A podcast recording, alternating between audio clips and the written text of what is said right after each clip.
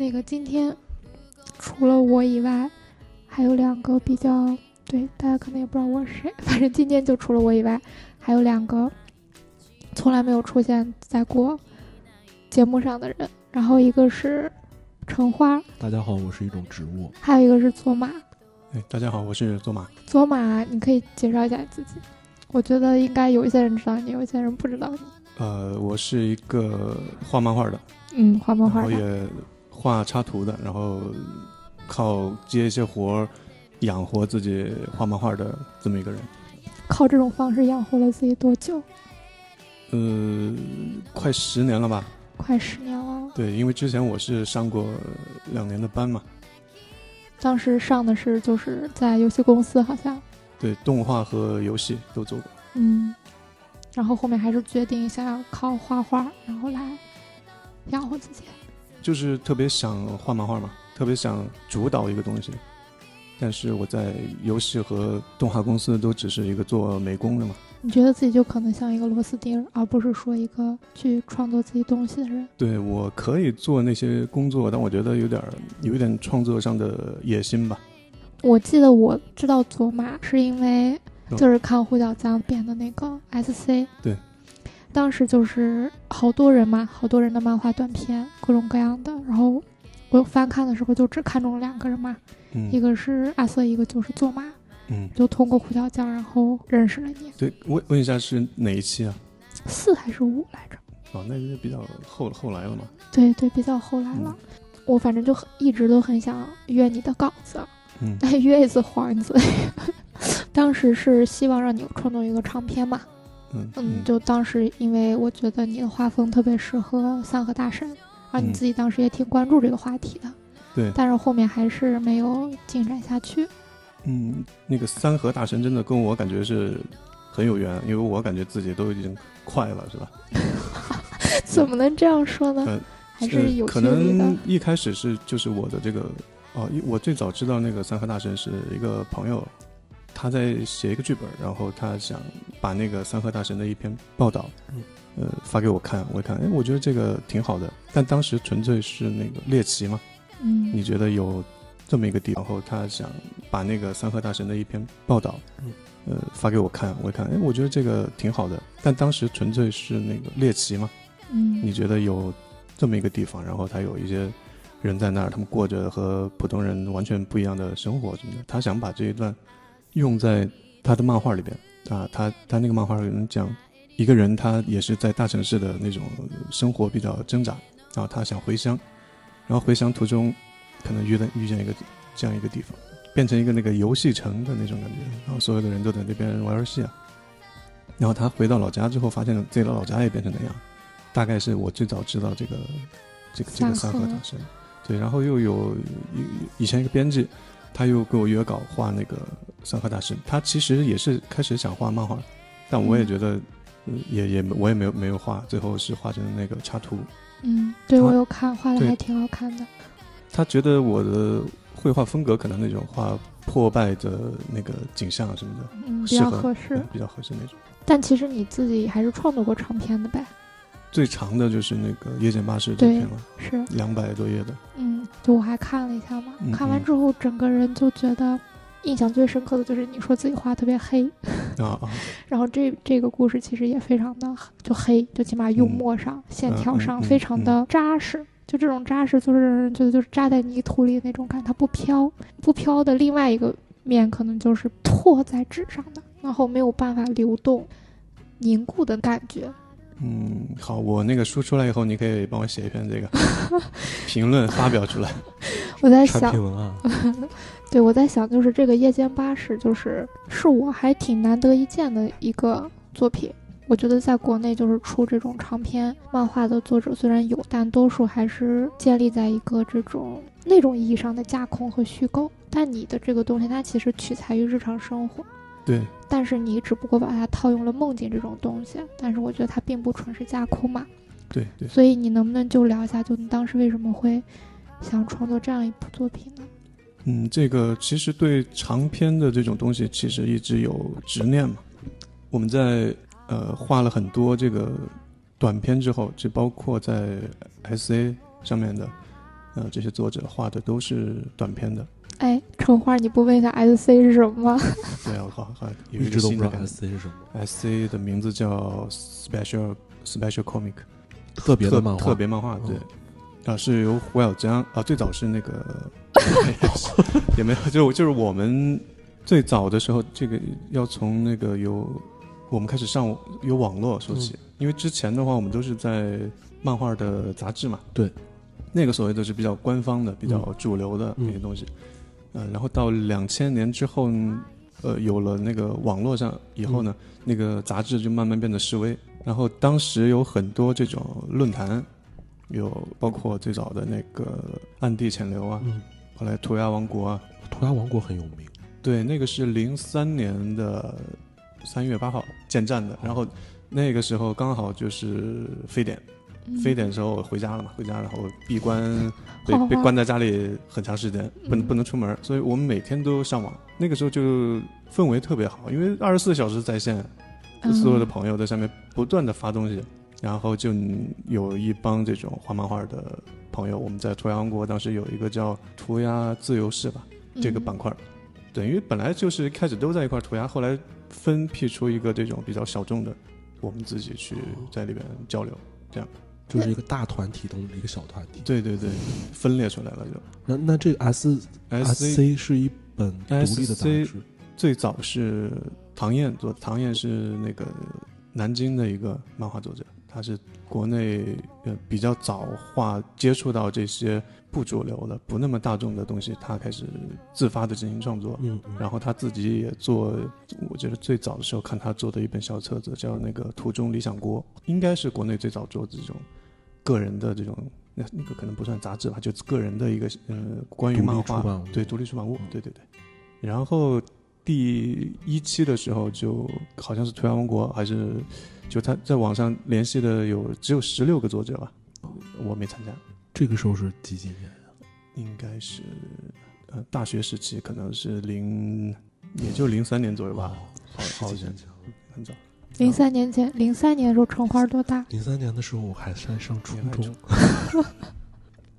等于 S C 一的话，它还是一个比较好朋友之间的，只有十几个人，大家相互欣赏的这种一个创作。当时好像印了也才五百本，就是印量很少。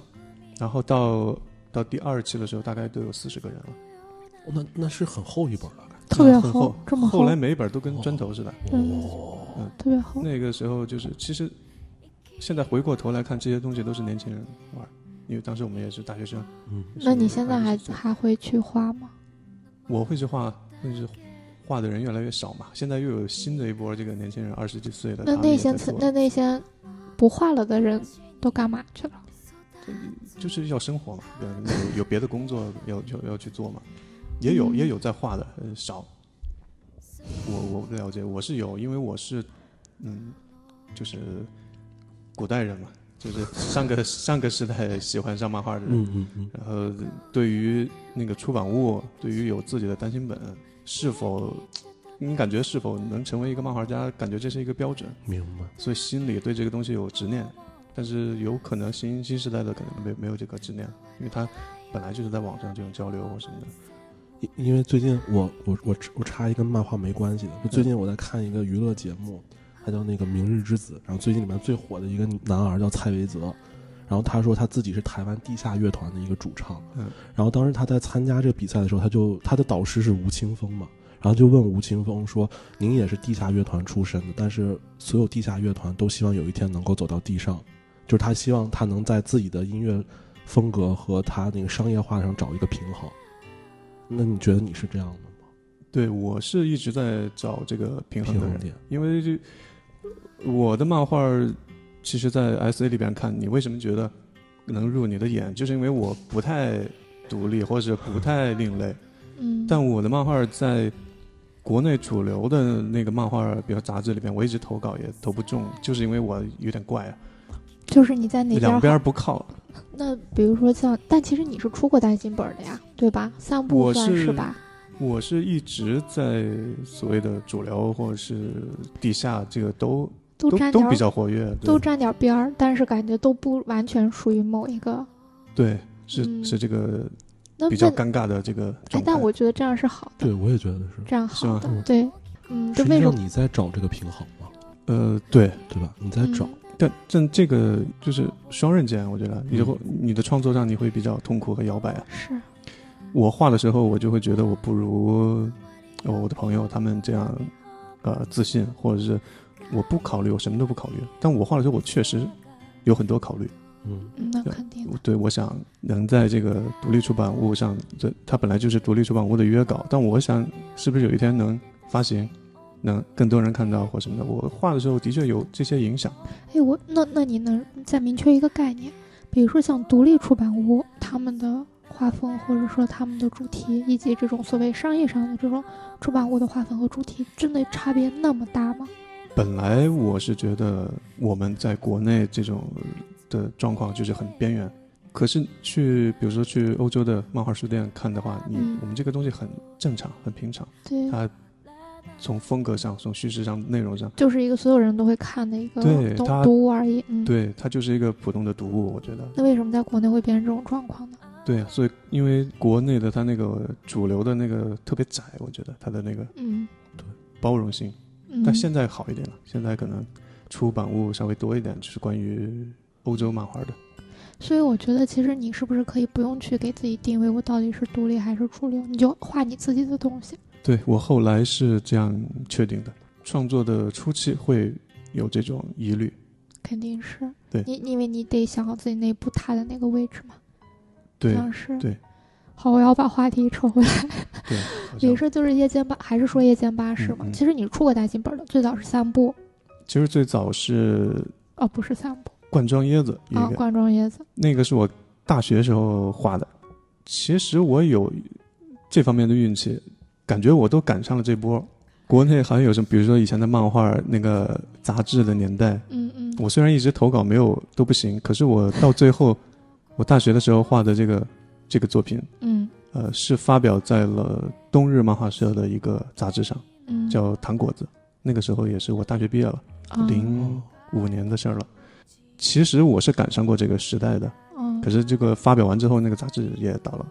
然后紧接着就是那个法国出版社，他们和中国有联系，嗯那个是第一波，呃，法国的小潘出版社，他在他在中国找这些画漫画的人，是因为他在国法国的时候，他见到很多连环画，他以为他发现宝藏了，嗯。因为中国有这么多连环画，然后他觉得是不是中国现在还有这么多人在画连环画啊？嗯。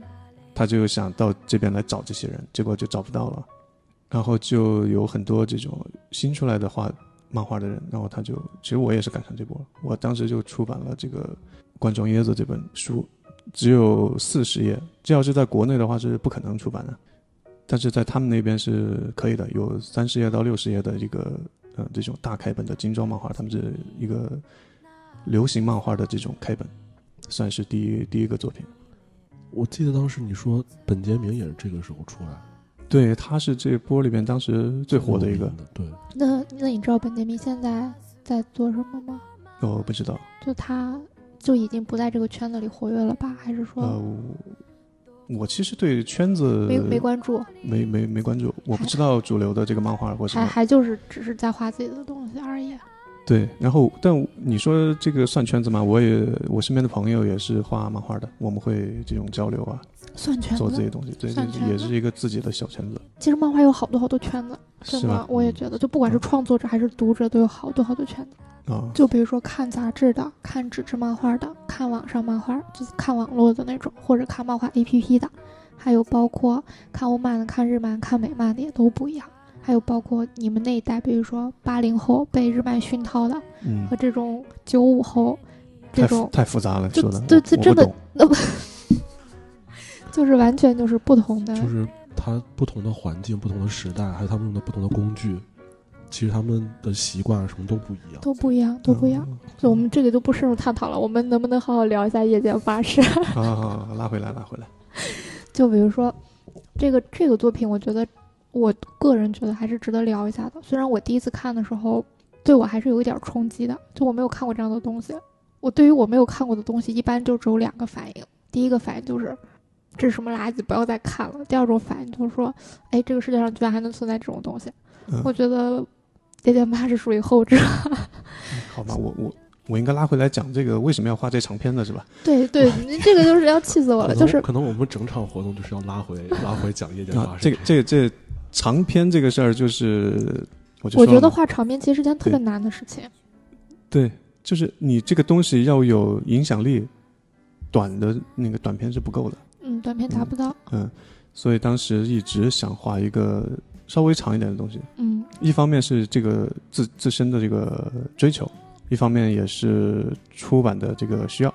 之前在欧洲要出版的时候，比如说我《散步》那本书画完了以后，他去找出版商的时候就有这个问题：短篇集，你嗯，别人都不知道你是谁，所以他不会看你的短篇集。对，很难。虽然我这个后来也出版了，但是他找的时候就比较困难，一般的出版社是不会出的。啊，对他出出版我《三部》法文版的，他是一个比较独立的一个那出版社。那他们出版作品的考虑一个就是作者的知名度，啊，如果你是一个成熟的知有知名度的作者，出嗯短篇集是没问题的。你是一个新人的话，那他们要考虑很少什么？，一般就是一本书的厚度讲一个故事。啊，最起码你的故事是吸引人的。这是可能是出版界的一个规矩吧。我当时也碰到这种问题，他说你最好画一个就是长一点的，讲一个故事的，其实都不用是一个故事，只是比如说里边的人物主角是一个，对你看起来是一本书有一个整体的，有个完整的体系。对对对嗯，然后决定创作。对那夜间巴士这个题目是你一开始就定好，然后创作，还是说在创作的过程中才想要把它们拎出来一个题目？这样？呃，是一个非常艰苦的一个过程。就你要画长篇的时候，首先就是感到这个能力的不足嘛。你考虑不到这么，你无法掌握一个这么长的体量的东西，因为嗯之前最多也就画个四十页算长的了。呃，所以你考虑的时候，比如说，就只有几个情节、几个场景，这样你去讲一件事情，而且这一件事情还不是说有一个什么有头有尾或什么的，有很多时候那个短篇漫画它就是讲的一个片段。片段，嗯对。所以这个时候，嗯，我觉得我画完散步以后，画了里边有十几十个短片嘛，嗯我觉得我有一个把握，我能画好一个片段，嗯能完成一段情节，我觉得有这个技术上是没有问题。可是你要创作一个两百页的故事的时候，你这个二十页在里边有什么作用？你这个片段在里边有什么作用什么的，这个很难了。嗯，你要去把它们缝合在一块儿。对，而且当时我这个就是完全自己摸索，也没有人来教你该怎么做这个编剧方面的工作什么的，所以到嗯后来就遇到很大的困难。我画了一多半了之后，还是那还是那个老问题，就是你要是学过一点编剧的话，他会让你第一步就是你这个故事讲了什么一句话。对对，你我嗯，在找那个法国出版社的时候，他也是要这么说，我就、嗯我就完全不不行啊！我不知道我这个讲了什么东西，因为因为我要讲的东西太多了。嗯，你觉得你没有办法用一句话就把它说清楚？你觉得能说清楚，我干嘛要画一百多页、两百多页？嗯，是是这么想，可是的确会这样，就是实际上，实际上，因为他是要你去宣传，对，嗯，你要给很快的讲给别人听，别人知道你在干什么。是，所以我到后来画了一多半了，我才又重新考虑这个问题，然后把以前的这些又重新重新去审视它，我这这画的到底是什么？我要自己把自己画的东西看明白。嗯但当时画的时候，我可能没有想这么远。然后在最后故事的最后，我找到了这个主题，嗯然后用嗯最后一段四十多页的一个故事，把这个主题给说明白。嗯。就其实，但我看这个故事的时候，其实你是画的是你奶奶年轻时候的样子吧？对对对，嗯，然后但是以为那个女主人公就是也不知道她是谁，然后她就好像穿梭在一个一个的梦境里，对。然后遇到两个小孩儿，对，然后其中一个小孩应该是你，对，一个另外一个小孩是你弟弟，对，是这样。嗯，然后你们就有各种各样奇怪的这种经历，然后一会儿变成人，一会儿变成其他的动物，一些怪怪异的昆虫或者是什么外星人，就是就非常的开脑洞。我当时看的时候，我就说，哎，你你不知道在讲什么就。我当时就觉得，哎，左马子脑子里到底装了些什么？就是，就为什么他要去讲这么一个？就刚开始，因为我没有看到最后的时候，我觉得他为什么要讲这么一个无厘头的东西？比如说，我记忆最深的就是那个校长，大家在开会，然后但是大家都站在水里面，对那个水是没漫在半没腰的然后大家那个校长一义正言辞在讲什么，好像是开学还是什么，给大家说一堆乱七八糟的东西。突然间，那个校长好像就变成像娃娃鱼的那个样子，底下的学生们也都变成各种各样鱼的样子。而那个主人公就刚开始好像和他女朋友两个人卿卿我我，但他后面就觉得好像宁死不从，说不会学，我不会游泳，我不要游泳什么的。但但是后面大家就还是把他扔到水里去了嘛。然后他在扔到水里之后的那一瞬间，他其实就变成了一个小小的鱼的样子鱼鱼，就能感觉到其实好像这是一个鱼的梦境，或者一个鱼，就把这个鱼拟人化之后，这个鱼经历的事情。但其实这个鱼在现实生活中可能就是你菜市场的鱼，菜市场的一条鱼，但是这个菜市场的一条鱼之前经历就是他在学校，然后 然后校长训话，然后他不要学游泳，就是非常的是吧？对，非常的有意思。就但是当你没有看到后面的时候，你就会觉得，就佐马在互画，然后但其实没有，其实你是很认真的去思考了整个的这种过程，就让我印象非常非常深刻。我开始画的时候也有考虑，比如说一段这种虚幻的描述，嗯，接一段现实中的对照，对，想去这样。最后我觉得还是把它就是分割成两段，前面的一大段是完全虚幻，你看完看了可能三分之二，你不知道在干什么。但是你其实你看后半段那个故事的时候，你就会不断的其实跟之前的有连接。其实你也是在画的过程中，然后慢慢把自己的思路去理顺。对对，还有一个我觉得连接就是，好像当时年轻版的你的奶奶和另外一个小孩儿去，因为他也是在旅旅行中嘛，好像就去了一个非常怪异的一个地方，然后那个小孩儿就还问他要钱，就当他的导游。嗯，我这个时候说，你看，我就带他去看 UFO，带他看外星人的飞碟，但其实就好像是某个高楼上的一个圆形的、圆盘形的一个是上海的一建筑。栋建筑。对，就就然后后面你的奶奶就觉得自己被欺骗了，带我看这种东西，但是他就说，哎呀，他有一天就会飞走的，你不知道，现在赶快照相，以后就没了。但在故事的最后，他们真的就变成飞碟飞走了，还挺可爱的。就是很有趣。其实这个故事，其实我画这个时候的呃一个初心就是和这个情感嘛，嗯，我觉得这个是最重要的。但是其实最让我印象深刻的就是你在后半段，就是现实生活中，你不是回到家了吗？嗯，就是见到了你奶奶，然后你奶奶，但你几乎没有画你奶奶的脸嘛，就还都是像剪影一样的阴影里的那种感觉。然后你奶奶已经不记得你了，对，然后也不知道你是谁，但他记得就随着新闻联播那个时间准时的吃药。对对其实对，就像你说的，刚开始我看的时候是有种割裂感的。就前半段一个年轻的女孩在一个怪怪诞的这种时空里，一个一个的故事，后面就变成了你和你奶奶之间的一种互动嘛。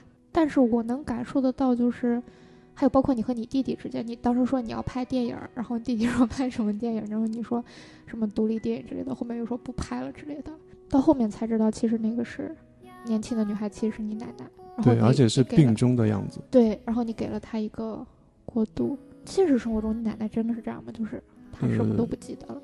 这个其实是综合了这个家里的老人的我对他们的一些观察，嗯就是我奶奶的确是老了以后大脑退化，那个是一个漫长的过程，她不是说一下子对，她一开始是不记得最小的小孩儿，因为他那个记忆是慢慢的，最新的记忆就慢慢的忘掉，然后他只记得他大概五十来岁时候的事儿，然后慢慢的后来他记不得自己的孩子，就是这样是一个很缓慢的过程。但但其实我现在画的他那个形象和这个我跟他的这个交流的，其实是我外婆，是是另外一个这个人，对对，综综合了一下。了一下，嗯我跟我外婆的那个感情是更亲密。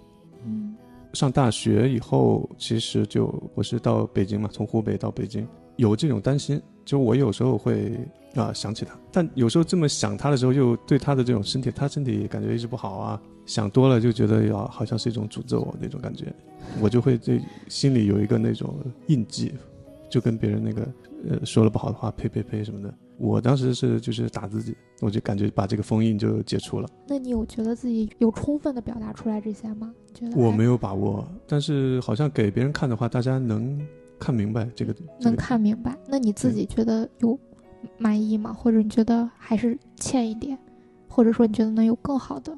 如果再让你重新去做的话，我觉得是缺，还是缺乏技巧，嗯缺乏。但我觉得那个是技术问题。嗯就比如说我学习一下怎么编剧的一些技巧，就会可能会更好，让它更工整一点。嗯，嗯，但那个可能不是最重要的，最重要的是这些你想表达的是什么？对，嗯，那个就是你平时我都有记录啊，很偶然这些想法，其实那些想法你不记下来就过去了。这个也可以作为我这几年的对于这些小记录的一个表达，嗯。我把它都放在里边了。嗯，我想说的就是你刚才说那个技法的问题嘛，他表达的东西其实呢很能打动我的，我觉得就是嗯包括他前后的这种呼应感，还有包括对长辈的这种病痛的感觉，还有自己把自己梦境关于旅行，然后关于你刚才说的那种异样的，或者说那种深刻思念的东西杂糅在一起的那种状态，我觉得真的是很难用一句话把它说明白，真的只能用一幅一幅的画面，然后你脑海中一个可能在现实生活中不存在的场景才去构筑出来。我记得里面其实有非常多比较震撼的画面，就一个像怪物一样的东西把所有楼房串起来呀，还有包括那个夜间巴士在往前走的时候，很多的人坐在里面，就真的只能用画面来表达。但是啊，就是关于技法这块，就是分镜之间的那种转化，就会让让我觉得有点没转过来。就比如说你这本儿我看了两遍，是吧？第有有很多地方会太突然，太突然了。比如说，你当时应该是你弟弟坐在屋子里写东西，然后你画了一个他坐在屋子他的背影，他在屋子里，然后你下一幅画画的其实是他的正面的样子，就相当于画他正面，然后透透视的是你背后的门，然后你站在门口问他画。但如果说我觉得更顺畅的连接，很可能就是他还是保持着刚才你画的他的背面的样子，然后再来一个正面。就相当于能让人意识到，你这个镜头刚开始在在它的背面，现在在它的正面。但是你在画正面的时候，你让它变了一个姿势，就嗯很容易让人联联系不上这一幅画和上一幅画之间的一种传承关系。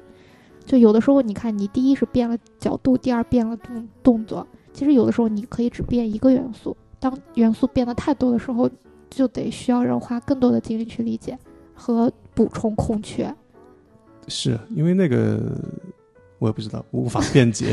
就这个真不需要编，这个我就嗯觉得嗯就是国内不是没有专业的漫画编辑吗，对对对它其实是需要靠编辑去对辅，助的。我看那个重版出来什么的，他都是这样，他是需要编辑辅助，因为你靠一作者格一格的抠的。当当漫画家就是沉浸在自己的创作中的时候，他很多东西是看不见的，或者他肯定有自己的盲区的。那这个时候，他其实需要另外一个更专业的人的视，也也是一个懂漫画的人的视角。嗯就我记得那个浦泽直树的责编，呃，改他的漫画的时候，就真的是细到人物的一个表情，甚至是那个对话框的那个断句，都会帮他去调整，就是从另外一个懂漫画的专业的角度来帮作者更完整他的作品。但是国内目前他没有非常专业的漫画编辑嘛，漫画漫画作者几乎都是像佐马这样，就就我们没有这样一个职业。我觉得是很难很难。对，我记得我之前和那个 CMJ 聊过一次，然后他当时有一个特别有意思的言论，他说。好好的漫画编辑就是约稿的时候约稿，最后能准时出现给你结稿费，这就是很好的 编辑了。那其实就是一个最基本的职业，最基本的职业要求。而且你看，我们漫画诞生的非常早，你就想他们，就相当于他们也相当于很年轻嘛，而对，都是十几岁的。十几岁，而现在就是你看我这么理解对不对？就像比如说我们就是有作家写小说，嗯然后编辑是其实是不会太改小说的，会不会大家会不会不会不会不会改小说也要狠狠改，要狠狠改？就这种改不是说。给你改字词，比如说我把非常改成十分，然后把但是改成但，把嗯的时候改成哦时这，不是字面上可的进步不，而是说一种创作思路。比如说，你要让这个主人公在这个时候说这句话，那个编辑可能就说，可能人在悲痛的时候，他一句话都不能说，你能不能不让他说话？他可能会从这样一个角度实际上就是一种。创作思路的结合。，对，是的，那这样漫画家会觉得自己受到侵犯吗？对，会觉得哎，会觉得不爽。对他应该会觉得不爽。那肯定会觉得不爽。但是如就你现在就你脑子里想象中的还是日本的这个吗？不是不是，我的意思就是说，它不是侵犯式的，就是控制你画什么，而是说帮助你让你的作品变得更完整、更完善，某种意义上能让你的作品被更多的人喜欢，而不是说让你就闷头走在一个隧道里，而不知道哪个方向是对的。其实这个思路还是建立在啊日本的这种工业体系下的一个东西。就作为我来说，你要我做一个作者，我一点也不向往那样，我一点也不想。但是就是出发点不同。但是是这样的，就比如说我们再拿松本大洋举例子吧。嗯，松本大洋当时我记得他画《Google Monster》的时候，他画乒乓的时候就挺痛苦的嘛，觉得就也是从非常商业的角度考虑，说你要画一个小众题材的体育类的东西，那就选了乒乓球。长篇他驾驭不了，那就画更稍微短一点的，几卷就能完结的，等等，就是很多是从商业角度考虑的。但是真实的创作上，编辑提供的帮助就是带他去非常专业的这种乒乓球的这种机构，那个然后那个让然后帮他那个，然后就让对方提供更专业的一些建议、知识、资料、图片，然后包括赛事的时间，甚至让他亲自去参加这个比赛，让他感受。嗯，就是相当于现在我们讨论就是编辑能够给作者什么样的帮助，就编辑能提供的帮助，就是不仅仅是在改稿上。不仅仅是在改稿上，是他是非常全方位的一种种协助。重版出来里边那编辑都都成保姆了。理论上讲，好像好的编辑都是这样的。就在日日本，真的就是他们招编辑，他们一般会招单身的，因为你要有自己的家庭，你就没有办法住在作者家里给他干活儿。好的编辑有的时候真的就是一个，不管是漫画还是其他的，嗯他，相当于就是一个作者权威的经纪人一样。对，他需要培养作者从小到大，从他写作的习惯到他们未来的一个发展，其实一个编辑都给他规划好了一个好的呃编辑，，我是不向往这样，我觉得更好的还是靠自己。还是有自己的觉得创作自由度。就是艺术家，明你你像欧洲的那些作者，但是，但是我还要再说一点哈，一个嗯艺术家是怎么长成的？他就相当于他也是需要刚开始在自己，就像你说的，你在画夜间巴士的时候，你完全就是靠着自己的能力去做，也许你就只能把它做到八十分。但是如果有一个更专业的人去协助你，比如说你在遇到一些编剧方面的问题、分镜上面的困惑，他能给你提供更好建议，也许你就可能做到九十对对对五分。嗯嗯这方面我是觉得是对他应该的其实编编辑其实他有时候会有这种功能。对，但是像那种比如说、呃、日本的那些漫画编辑带出来，我也觉得那个作品，而且我也不喜欢那种就是像日本那样大家竞赛一样嗯，就我也把这个东西不喜欢对，嗯嗯嗯，他其实就跟但他那个制度就是结合起来的。所以我觉得就是，哎，这个这个该怎么说？这还挺难的。就虽然就我们刚才说那种编，他其实很理想的，他其实某种意义上也很难存在。他其实避免了很多冲突。我们在现在说的时候，它也像是一种平衡吧，就是对我觉得提供帮助是可以的。对嗯比如说，从漫画作者成长成为一个漫画艺术家的这个过程，只靠你一个人和有一个很好的人去协助和给你一些非常好的指导。那天还跟左马聊呢，我说。这个世界上到底需不需要漫画？因为我这段时间被漫画折磨的特别痛苦嘛。需要的，还有很多读者要看。然后对大家为什么要去看漫画？就是比如说漫画，你看文已经被边缘成这个样子了，某种意义上，嗯，然后大家不那么重视它，那为什么还有一些人去去看它、去坚持它或者去创作它呢？呃，这个有很多例子可以讲，嗯，就是为什么要有一个漫画？你首先知道它它为什么会这样发展起来。嗯。就就拿这个日本的漫画发展，它是它是在战后物质极度匮乏，嗯。你没有影视这些东西都还没有，嗯它成为少数可以娱乐的东西，娱乐大众的东西，所以他用几十年的这种，我觉得是一个空白期，他借这个机会发展起来，成为一种很成熟的这种表现形式，所以大家就我们小时候就觉得这是理所当然的，但是你回头想的话，它到了现在这个年代，你取得一个视频这么容易，取得图片也这么容易的一个年代，它是不是那么不可取代？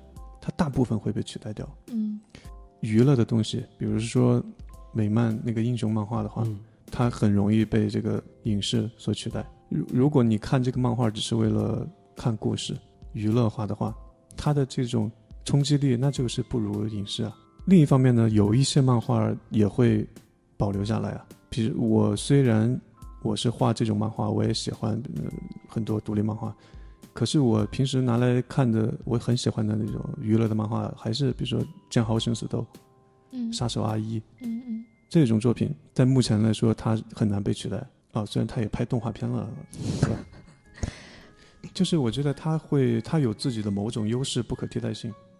比如说《剑豪生死斗》那种，他如果拍成真人的，那没法拍，人类无法接受这种残酷。可是他作为一个图像来说的话，他在可以承受的极限，就大家看了之后也会觉得残忍。可是它是图像，嗯它是假的，这个时候我觉得它的存在是有意义、有价值。就我当时是把漫画拆成三个部分去看它的嘛。我当时就我觉得漫画，一个就是它的画绘画层面的东西，一个是它的故事，或者某种意义上是它的文学价值方面的东西，还有一个就是只独属于漫画的语法。我觉得这个东西是无法被取代的。就可能小说有小说的，电影有电影的，但漫画有漫画的语法。对，这个东西是其他任何艺术形式都没有办法代替漫画来表现的东西，比如说拟声词，就是这样一个存在，还有包括这种对话框和气泡的这种用法，就是一代一代的漫画家自己也在琢磨。比如说像佐马你的作品，其实也有这些部分，就只属于都属于漫画的，被改成其他艺术形式这些东西，可能哪怕讲的是同一个故事，哪怕人长一模一样，但是它的语法就不是漫画的语法了。对，但是漫画的语法有时候你也会觉得它就是所限就限制，因为我经常看那个呃一些影视作品的时候，我我脑子里一般都会在就把它翻译成漫画，我就会想在想这个事儿，我就想啊，好像漫画就没法这样做，不，我觉得是这样的，就是它不是一个限制，就是我我个人感觉就是漫画它之所以有它的魅力，一个就是它怎么说，就是它也是非常适合讲故事的一种媒媒介。我不是说它的这种语法是限制，而是说，比如说五十岚大介嘛，它就是相当于不停的在突破漫画已经有的语法。就比如说那时候手冢治虫，他嗯当时其实为漫画制造了一套属于漫画的语言，就那种夸张的风格或什么什么的。但是后面一代代的漫画家在不停的去洗练它，不停的在突破它，不停的在创造属于自己的，但是也属于漫画的东西。其实，在小说里也是这样，小说也感觉有很又有很多套路，但是也有不停的小说家在突破属于小说，电影也一样，我觉得漫画也一样。我觉得就如果真的是想要在这个领域里真的做到些什么的话，我觉得去突破它的它这种形式本身的限制和去创造一种新的语法是嗯贡献极大的一件事儿。对，所以作为作者来说的话，这个就是他创作的，就是他需要这个漫画这个东西啊。对，但是其实从比如说娱乐的角度，嗯从普通大众的角度，它很多会被替代掉。但是如果你你让如果让如果普通大众能意识到这种语法的魅力或它的不可替代性或者它的趣味性，那它就不会被替代。就比如说，我觉得每个人的需求都是多层次的。比如说，我不可能每天只拿漫画当我的娱乐，我也不可能每天只玩游戏，每天只看电影。我肯定是每一个都接触一些，只要这个东西的内容是我感兴趣的，这个题材我有我觉得好，或者是我觉得这这种媒介它的某些魅力非常吸引我。我觉得一个真正比较有意思的人，他可能是各种东西他都会去接触。那可能只不过漫画现在是被人们接触的比较少的一一类。那它为什么比较少？好像我们也聊聊了原因。那据你们观察，你们觉得日本漫画现在有萎缩吗？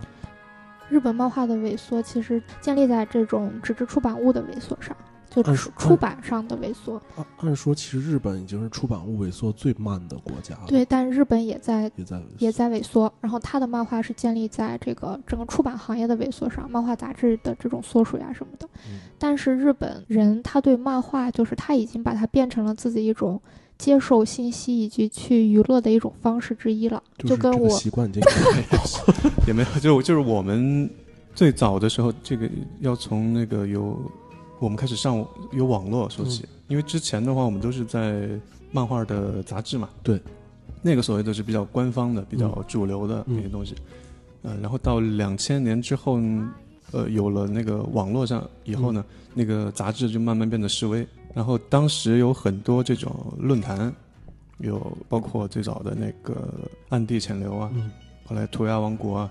涂鸦王国很有名，对，那个是零三年的三月八号建站的，然后那个时候刚好就是非典，嗯。非典的时候我回家了嘛，回家然后闭关，被被关在家里很长时间，不能嗯。不能出门，所以我们每天都上网。那个时候就氛围特别好，因为二十四小时在线，所有的嗯朋友在上面不断的发东西，然后就有一帮这种画漫画的朋友，我们在涂鸦王国当时有一个叫涂鸦自由室吧，这个嗯。板块儿，对，因为本来就是开始都在一块涂鸦，后来分辟出一个这种比较小众的，我们自己去在里边交流，这样。就是一个大团体中的一个小团体。对对对，分裂出来了就。那那这个 S S C C 是一本独立的杂志，最早是唐燕做，唐燕是那个南京的一个漫画作者，他是国内呃比较早画接触到这些不主流的、不那么大众的东西，他开始自发的进行创作。嗯，嗯然后他自己也做，我觉得最早的时候看他做的一本小册子叫那个《途中理想国》，应该是国内最早做这种个人的这种那那个可能不算杂志吧，就个人的一个呃关于漫画对独立出版物嗯，对对对。然后第一期的时候就好像是图亚王国还是就他在网上联系的有只有十六个作者吧，我没参加，这个时候是几几年呀？应该是呃大学时期，可能是零也就零三年左右吧，好好像几年前了。很早。零三年前，零三年的时候橙花多大？零三年的时候，我还在上初中。等于 S C 一的话，它还是一个比较好朋友之间的，只有十几个人，大家相互欣赏的这种一个创作。当时好像印了也才五百本，就是印量很少。然后到到第二期的时候，大概都有四十个人了，哦那那是很厚一本了，特别厚，这么厚后来，每一本都跟砖头似的。觉。嗯哦，特别厚。那个时候就是，其实现在回过头来看，这些东西都是年轻人玩，因为当时我们也是大学生。嗯，那你现在还还会去画吗？我会去画，但是画的人越来越少嘛。现在又有新的一波这个年轻人，二十几岁的，那那些那那些不画了的人都干嘛去了？就是要生活嘛，有有有别的工作要要要去做嘛。也有、嗯也有在画的，呃，少。我我不了解，我是有，因为我是嗯，就是古代人嘛，就是上个上个时代喜欢上漫画的人。嗯嗯嗯，然后对于那个出版物，对于有自己的单行本，是否你感觉是否能成为一个漫画家，感觉这是一个标准，明白。所以心里对这个东西有执念。但是有可能新新时代的可能没没有这个执念，因为他本来就是在网上这种交流或什么的。因因为最近我我我我插一个跟漫画没关系的，就最近我在看一个娱乐节目，它叫那个《明日之子》，然后最近里面最火的一个男儿叫蔡维泽，然后他说他自己是台湾地下乐团的一个主唱，嗯然后当时他在参加这个比赛的时候，他就他的导师是吴青峰嘛，然后就问吴青峰说：“您也是地下乐团出身的，但是所有地下乐团都希望有一天能够走到地上，就是他希望他能在自己的音乐风格和他那个商业化上找一个平衡。那你觉得你是这样的吗？对我是一直在找这个平衡点，因为这我的漫画儿，其实，在 S A 里边看，你为什么觉得能入你的眼，就是因为我不太独立或者不太另类。嗯，但我的漫画在国内主流的那个漫画，比如杂志里边，我一直投稿也投不中，就是因为我有点怪啊，就是你在哪两边不靠。那比如说像，但其实你是出过单行本的呀，对吧？三部我算是吧？我是一直在所谓的主流或者是地下，这个都都都比较活跃，都沾点边儿，但是感觉都不完全属于某一个。对，是、嗯是这个比较尴尬的这个哎状，态。但我觉得这样是好的，对我也觉得是。这样好的嗯，对，嗯，就为什么？你在找这个平衡吗，呃，对，对吧？你在找，嗯但但这个就是双刃剑，我觉得以后你的创作上你会比较痛苦和摇摆啊。是，我画的时候，我就会觉得我不如呃我的朋友他们这样呃自信，或者是我不考虑，我什么都不考虑。但我画的时候，我确实有很多考虑。嗯嗯，那肯定。对，我想能在这个独立出版物上，这它本来就是独立出版物的约稿，但我想是不是有一天能发行，能更多人看到或什么的。我画的时候的确有这些影响。哎，我那那你能再明确一个概念？比如说像独立出版物，他们的画风，或者说他们的主题，以及这种所谓商业上的这种出版物的画风和主题，真的差别那么大吗？本来我是觉得我们在国内这种的状况就是很边缘，可是去比如说去欧洲的漫画书店看的话，你、嗯我们这个东西很正常、很平常，对，它从风格上、从叙事上、内容上，就是一个所有人都会看的一个读对它读物而已。嗯，。对它就是一个普通的读物，我觉得。那为什么在国内会变成这种状况呢？对，所以因为国内的它那个主流的那个特别窄，我觉得它的那个嗯包容性，嗯。但现在好一点了，现在可能出版物稍微多一点，就是关于欧洲漫画的。所以我觉得，其实你是不是可以不用去给自己定位我到底是独立还是主流，你就画你自己的东西。对我后来是这样确定的，创作的初期会有这种疑虑，肯定是对你，因为你得想好自己内部踏的那个位置嘛。对像是对好，我要把话题扯回来。对，也是就是夜间巴，还是说夜间巴士嘛？嗯嗯其实你出过单行本的，最早是三部，其实最早是哦，不是三部罐装椰子啊，罐装椰子。那个是我大学时候画的。其实我有这方面的运气，感觉我都赶上了这波。国内好像有什么，比如说以前的漫画那个杂志的年代，嗯嗯，我虽然一直投稿没有都不行，可是我到最后，我大学的时候画的这个这个作品，嗯。呃，是发表在了冬日漫画社的一个杂志上，嗯，叫《糖果子》。那个时候也是我大学毕业了，啊零五年的事儿了。其实我是赶上过这个时代的，嗯可是这个发表完之后，那个杂志也倒了，然后紧接着就是那个法国出版社，他们和中国有联系，嗯。那个是第一波，呃，法国的小潘出版社，他在他在中国找这些画漫画的人，是因为他在国法国的时候，他见到很多连环画，他以为他发现宝藏了，嗯。因为中国有这么多连环画，然后他觉得是不是中国现在还有这么多人在画连环画？啊？嗯。他就想到这边来找这些人，结果就找不到了，然后就有很多这种新出来的画漫画的人，然后他就其实我也是赶上这波，我当时就出版了这个《罐装椰子》这本书，只有四十页，这要是在国内的话是不可能出版的，但是在他们那边是可以的，有三十页到六十页的一个呃这种大开本的精装漫画，他们是一个流行漫画的这种开本，算是第一第一个作品。我记得当时你说本杰明也是这个时候出来，对，他是这波里边当时最火的一个对，那那你知道本杰明现在在做什么吗？哦，不知道。就他就已经不在这个圈子里活跃了吧？还是说呃，我我其实对圈子没没关注？没没没关注，我不知道主流的这个漫画或什么。还还就是只是在画自己的东西而已。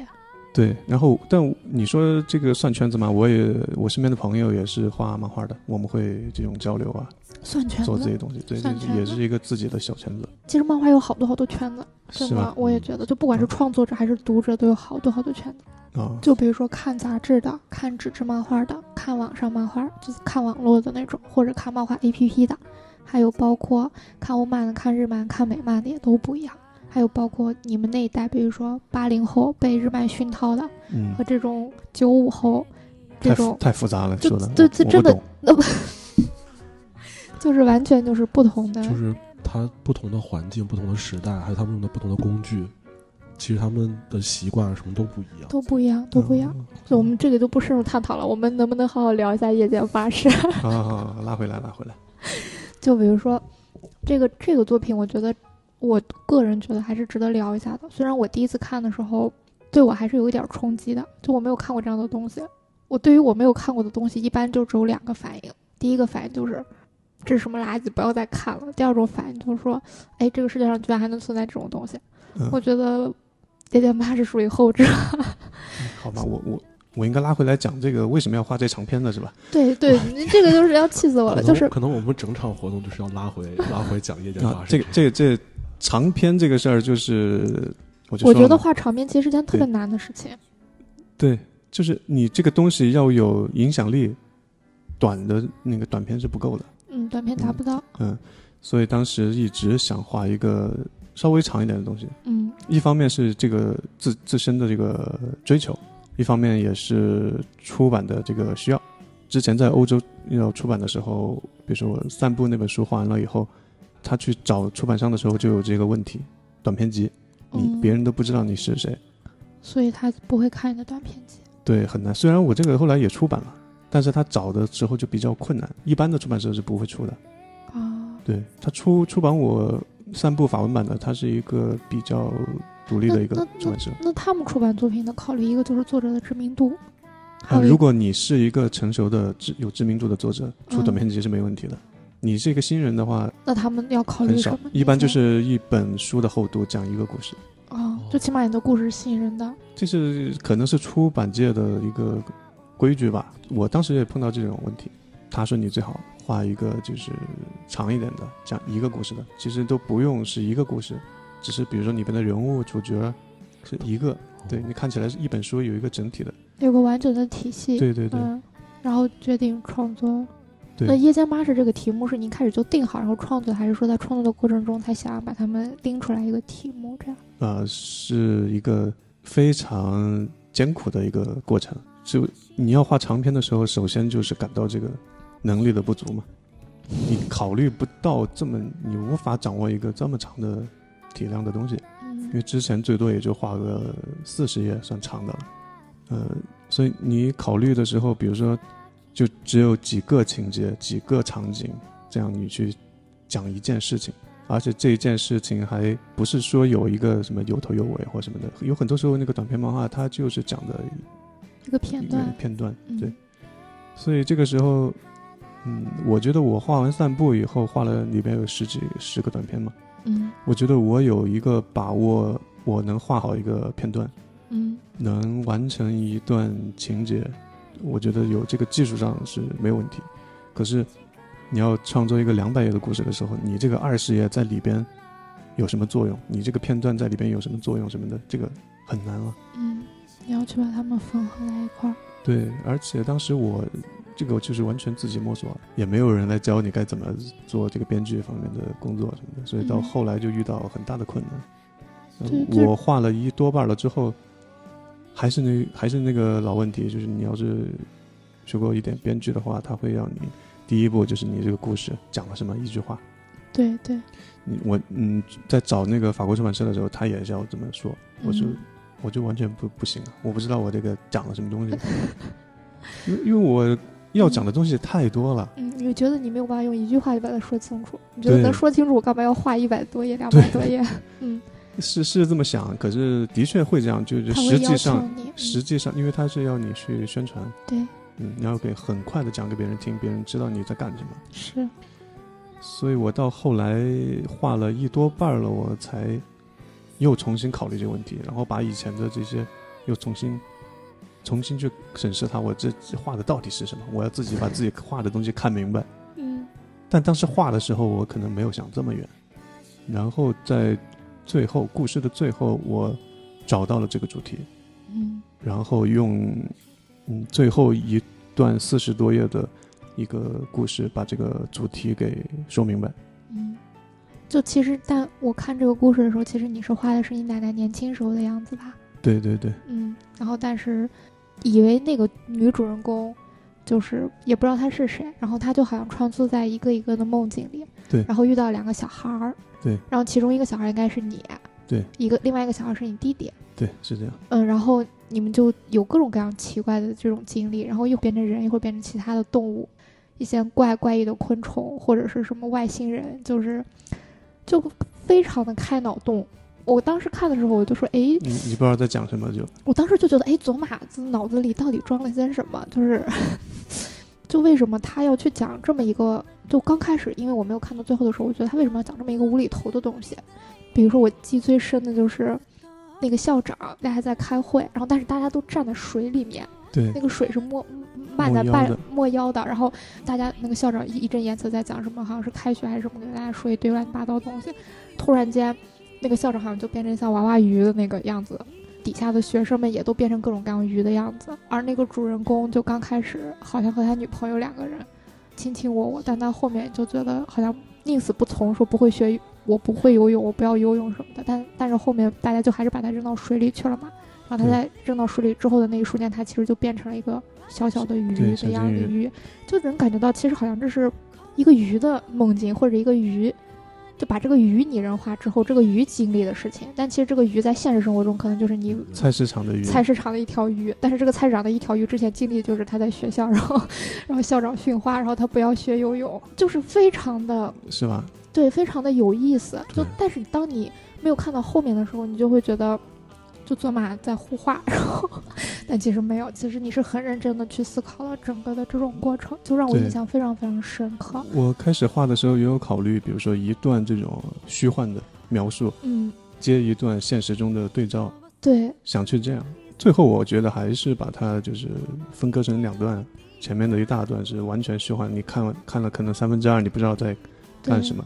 但是其实你看后半段那个故事的时候，你就会不断的其实跟之前的有连接。其实你也是在画的过程中，然后慢慢把自己的思路去理顺。对对，还有一个我觉得连接就是，好像当时年轻版的你的奶奶和另外一个小孩儿去，因为他也是在旅旅行中嘛，好像就去了一个非常怪异的一个地方，然后那个小孩就还问他要钱，就当他的导游。嗯，我这个时候说，你看，我就带他去看 UFO，带他看外星人的飞碟，但其实就好像是某个高楼上的一个圆形的、圆盘形的一个是上海的一建筑。栋建筑。对，就就然后后面你的奶奶就觉得自己被欺骗了，带我看这种东西，但是他就说，哎呀，他有一天就会飞走的，你不知道，现在赶快照相，以后就没了。但在故事的最后，他们真的就就变成飞碟 飞走了，还挺可爱的。就是很有趣。其实这个故事，其实我画这个时候的呃一个初心就是和这个情感嘛，嗯，我觉得这个是最重要的。但是其实最让我印象深刻的就是你在后半段，就是现实生活中，你不是回到家了吗？嗯，就是见到了你奶奶，然后你奶奶，但你几乎没有画你奶奶的脸嘛，就还都是像剪影一样的阴影里的那种感觉。然后你奶奶已经不记得你了，对，然后也不知道你是谁，但他记得就随着新闻联播那个时间准时的吃药。对对就其实对，就像你说的，刚开始我看的时候是有种割裂感的。就前半段一个年轻的女孩在一个怪怪诞的这种时空里，一个一个的故事，后面就变成了你和你奶奶之间的一种互动嘛。但是我能感受得到，就是还有包括你和你弟弟之间，你当时说你要拍电影儿，然后弟弟说拍什么电影，然后你说什么独立电影之类的，后面又说不拍了之类的，到后面才知道其实那个是年轻的女孩，其实是你奶奶。然后对，而且是病中的样子。对，然后你给了她一个过渡。现实生活中，你奶奶真的是这样吗？就是她什么都呃不记得了。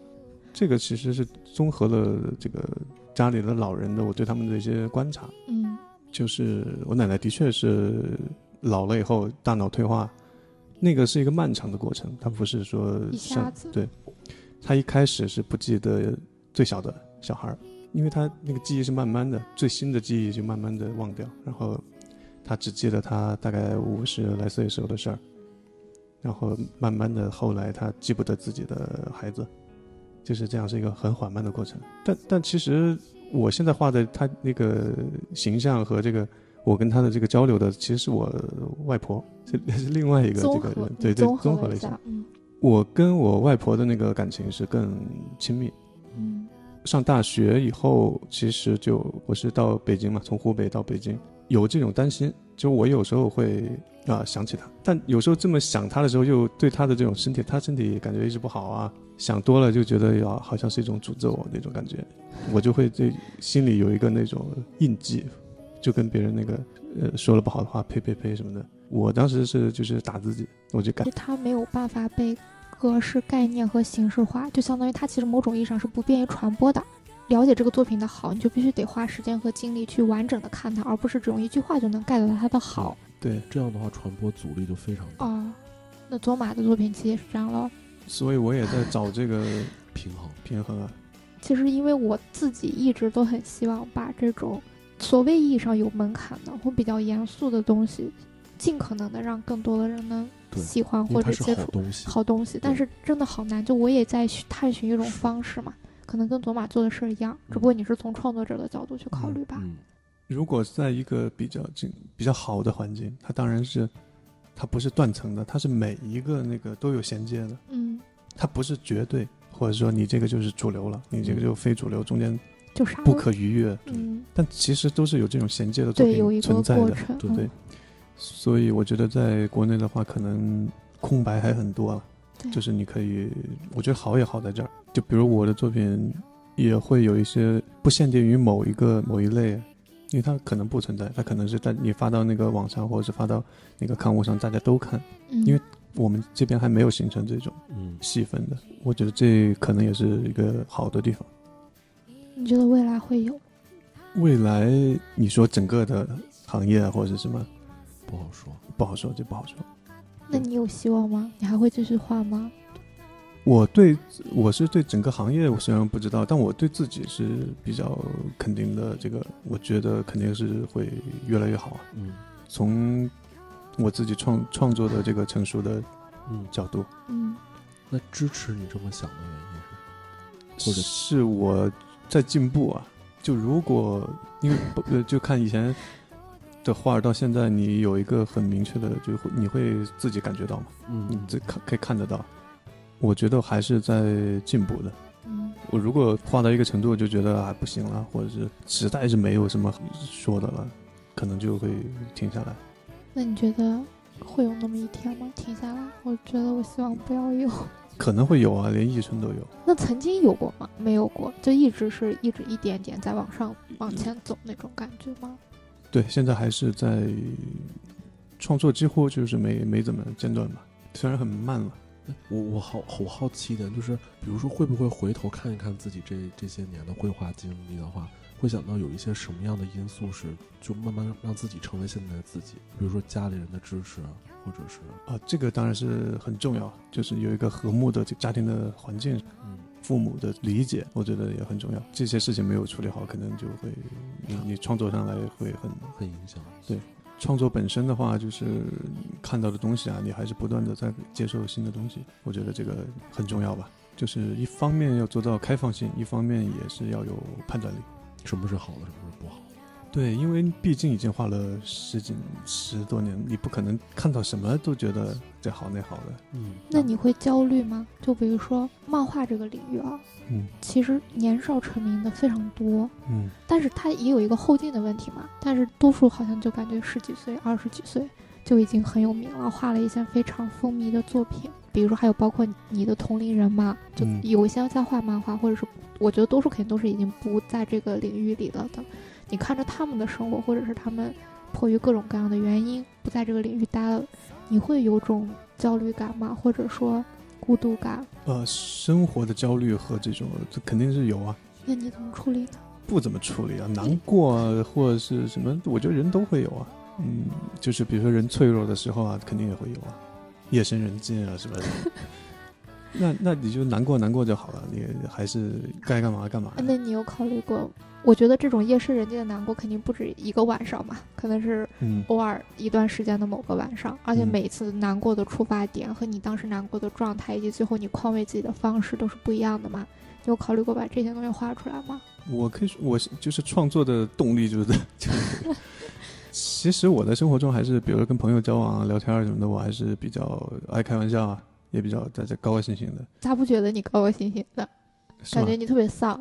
我画的漫画是挺丧的，但生活中我没没没这么觉得。就是你高高兴的时候、快乐的时候，你就高兴就就玩啊，就就就可以了。难过的时候啊，是吧？你就现在就想创作点东西了，是吧？那你会我刚才说的那个你会画吗？就是拿这个当题材画，就不要把它添加到，比如说把它只是当做一个素材变成别的故事，而就是这个东西本身，一个一个的晚上，它没内容啊，主要是。怎么没内容啊？其实现在我感觉有有一种漫漫画画家他很火，就是他他画一就只画一张画，然后他附一些他自己想写的东西，就是他他现在就是他靠这种东西，他可以在一个小众的呃偏小众的一个文艺圈子里面做得很好。其实比如而且便于传播。对它很好传播，引起大家的共鸣。其实包括你嗯刚才说那种深夜，大家觉得自己呃内心寂寥，嗯，咬着被角嘤嘤的哭泣。其实这种情什么，玩意儿？你说的？就大家都会有，好像、嗯现在人们好像都会有一些这种的呃小小。你可以去抓一些这方面的共鸣，然后用你能表达的方式去表达。对，不需要一定不需要，不不是需要一定要画成故事。我也知道啊，这这种嗯，不是秘密啊，大家其实都知道你该怎么去做这些东西。你要画一些跟跟这个时事相关啊，或者是大众愿意不听的不不东西啊，。就不一定是这样，就是当然前提是这个话题是你自己有感而发的，你想表达的，而这个东西刚好也是多数人想要去看到和有感受的。是吧？但我的性格我就会避开，哦，我就觉得大家都在搞这个东西，我就不要搞了。嗯嗯哦嗯，明白，明白，嗯，这很酷。这很酷，又穷又酷的。没事，我们都一样。我们都一样，都是又穷又酷的。啊，这说回这个，我还是觉得创作上有一点，就我想让这个作品不被时间限制的这么那个，嗯，嗯。还是想创作一点这个东西吧，对我明白，想让它尽量的都能去看，从我都能看明白。从我一个读者的角度来考虑，就我现在很多我小时候看的漫画我都不看了，嗯，是因为我觉得随着我的年龄增长，我觉得他们已经无法满足我了，甚至是我觉得他们有一些还在欺骗我。嗯而我我觉得我喜欢的作品，或者是我自己也现在想要做的作品，可能就是那种随着我的年龄增长，我也能越来越发现它的魅力和它的好的东西，嗯甚至是有一天可能现在我不懂它，但有一天我懂了之后，我会感谢它的东西。我想做这样的作品，然后我觉得可能做马可能也是想，你是不是也想创作这样的东西？对，就稍微还有一点理想。就不走纯商业化，呃，对，有一天可能也会吧。我们也不设限，对，我是其实比较包容这些东西，嗯就是只是说我现在一方面不觉得自己生活悲催，我不觉得就我现在活得也挺好，然后我可以靠还有想画的东西，嗯，就先把这个做了，然后有一天我真的缺钱，或想我就会想我就去挣钱啊。我觉得也没什么我的能力或者什么的话，这方面自信还是有的。在我看来，这个是选择的问题，我不是被生活逼成这样，逼逼到这一步，我明白，这是选择。选择的问题。我就很好奇，你一般怎么去确定自己的选题？就确定自己画什么？还是画面为驱动。嗯有很多时候，我并不是要讲一个故事，就只想画这种画？想画画，真的是对绘画有这个。有时候画这么复杂，画的我其实别人也会觉得这画的累啊或什么，但但我自己 高兴。对嗯嗯我对绘画描绘本身可能有对我有吸引力，还有一个就是平时的想法的一些积累，把它记下来，然后时间久了之后，它会，它不一定会有一个故事，但是它会一直在我心里，我就特别想把它，呃，画下来。有些到后来就把它变成一个故事了，到后来那个故事倒变得不是最重要了，还是画面？嗯、对，画面和里边的点点滴滴的那些细节，你这都想明白了。呃，想我想的还是比较明白吧，嗯，这样其实是最好的生活状态。是吗？那我也有很惨的，来讲讲，什么时候？就就你你有有过那种就让你已经彻底觉得我不想画了，呃就放过我的那样的时刻吗？不想画了，倒是倒是没有，就没钱的时候是有啊，但那个时候就是会很，那就那就那怎么办呢？就感觉就是要画的东西停下来，去做别的事儿，去把自己的画儿卖掉，然后就马上就有钱了嘛，就就就就又可以继续画了，就这样。所以对我来说也不，我不觉得它是个大事儿。嗯嗯，特别是现在这种社会，实际上我觉得还是比较容易的，取得一个平衡的话，你只要不要有这么大的是吧？你别人过那么好的生活，或者有，我也会羡慕啊，但是你这没法比啊，那人跟人那不一样。你要是成天比的话，没还活着？没没完，对啊，对。你你还是做一点你想做的事情、感兴趣的事情那。你觉得？我觉得每个人其实都有自己的一个主心骨嘛，或者嗯说核心一样的东西，是支持自己做的事情、选择，或者是一个很重要的存在。嗯，那漫画之于你是这样一个东西吗？核心的选择，或者就是漫画是不是你的主心骨？就你做的很多事情的判断，都是以它为出发点的。我之所以画漫画，还是我这个人执念比较深呢、还是因为这个原因。其实你要说，啊，画漫画对我有什么这个这个这种形式为什么这么吸引我？这不知道的，你也不知道，就是那个种子埋得太深，它会影响到你后来的所做的很多选择，嗯而那个种子埋得深，你也没有办法控制。我也不知道为什么就这样，其实也不需要想的那么明白。不，我要想明白。就我想明白了，它就是这样，你就接受它呀。嗯嗯，而有一天可能有别的形式的话，我也会创作。我我不会就是在这个书上吊死啊。嗯，不会比如我也我也考虑到，比如说我之前画一些很明显的一个，就是你画彩色的，嗯或者你画一些彩稿，大家会喜欢。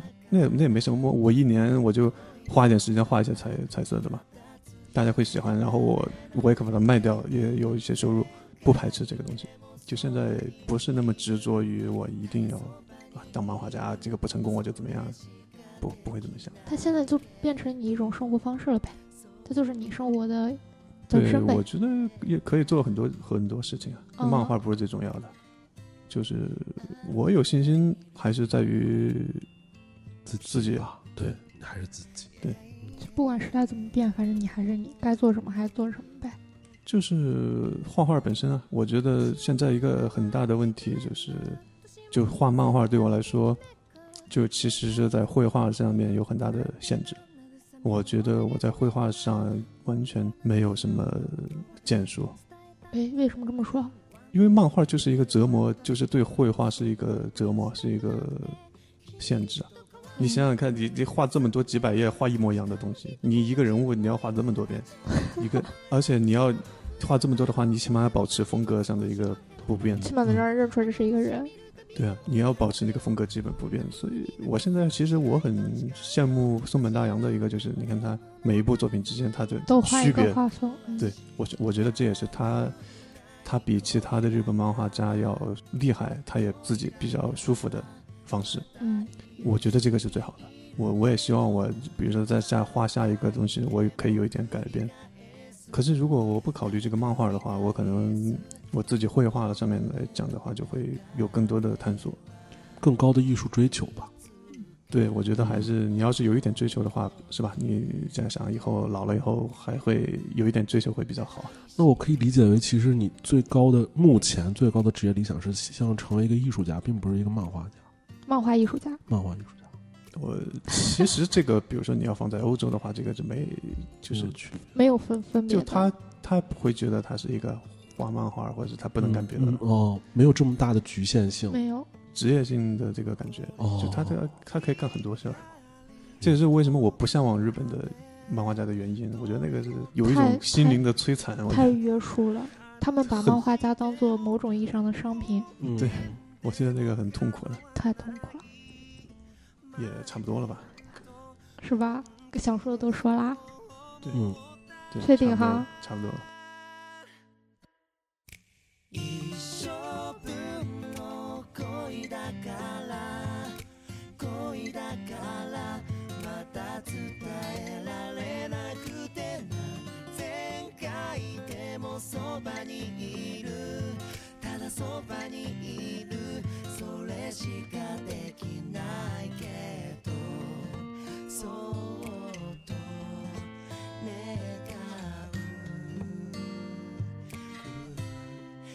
る太陽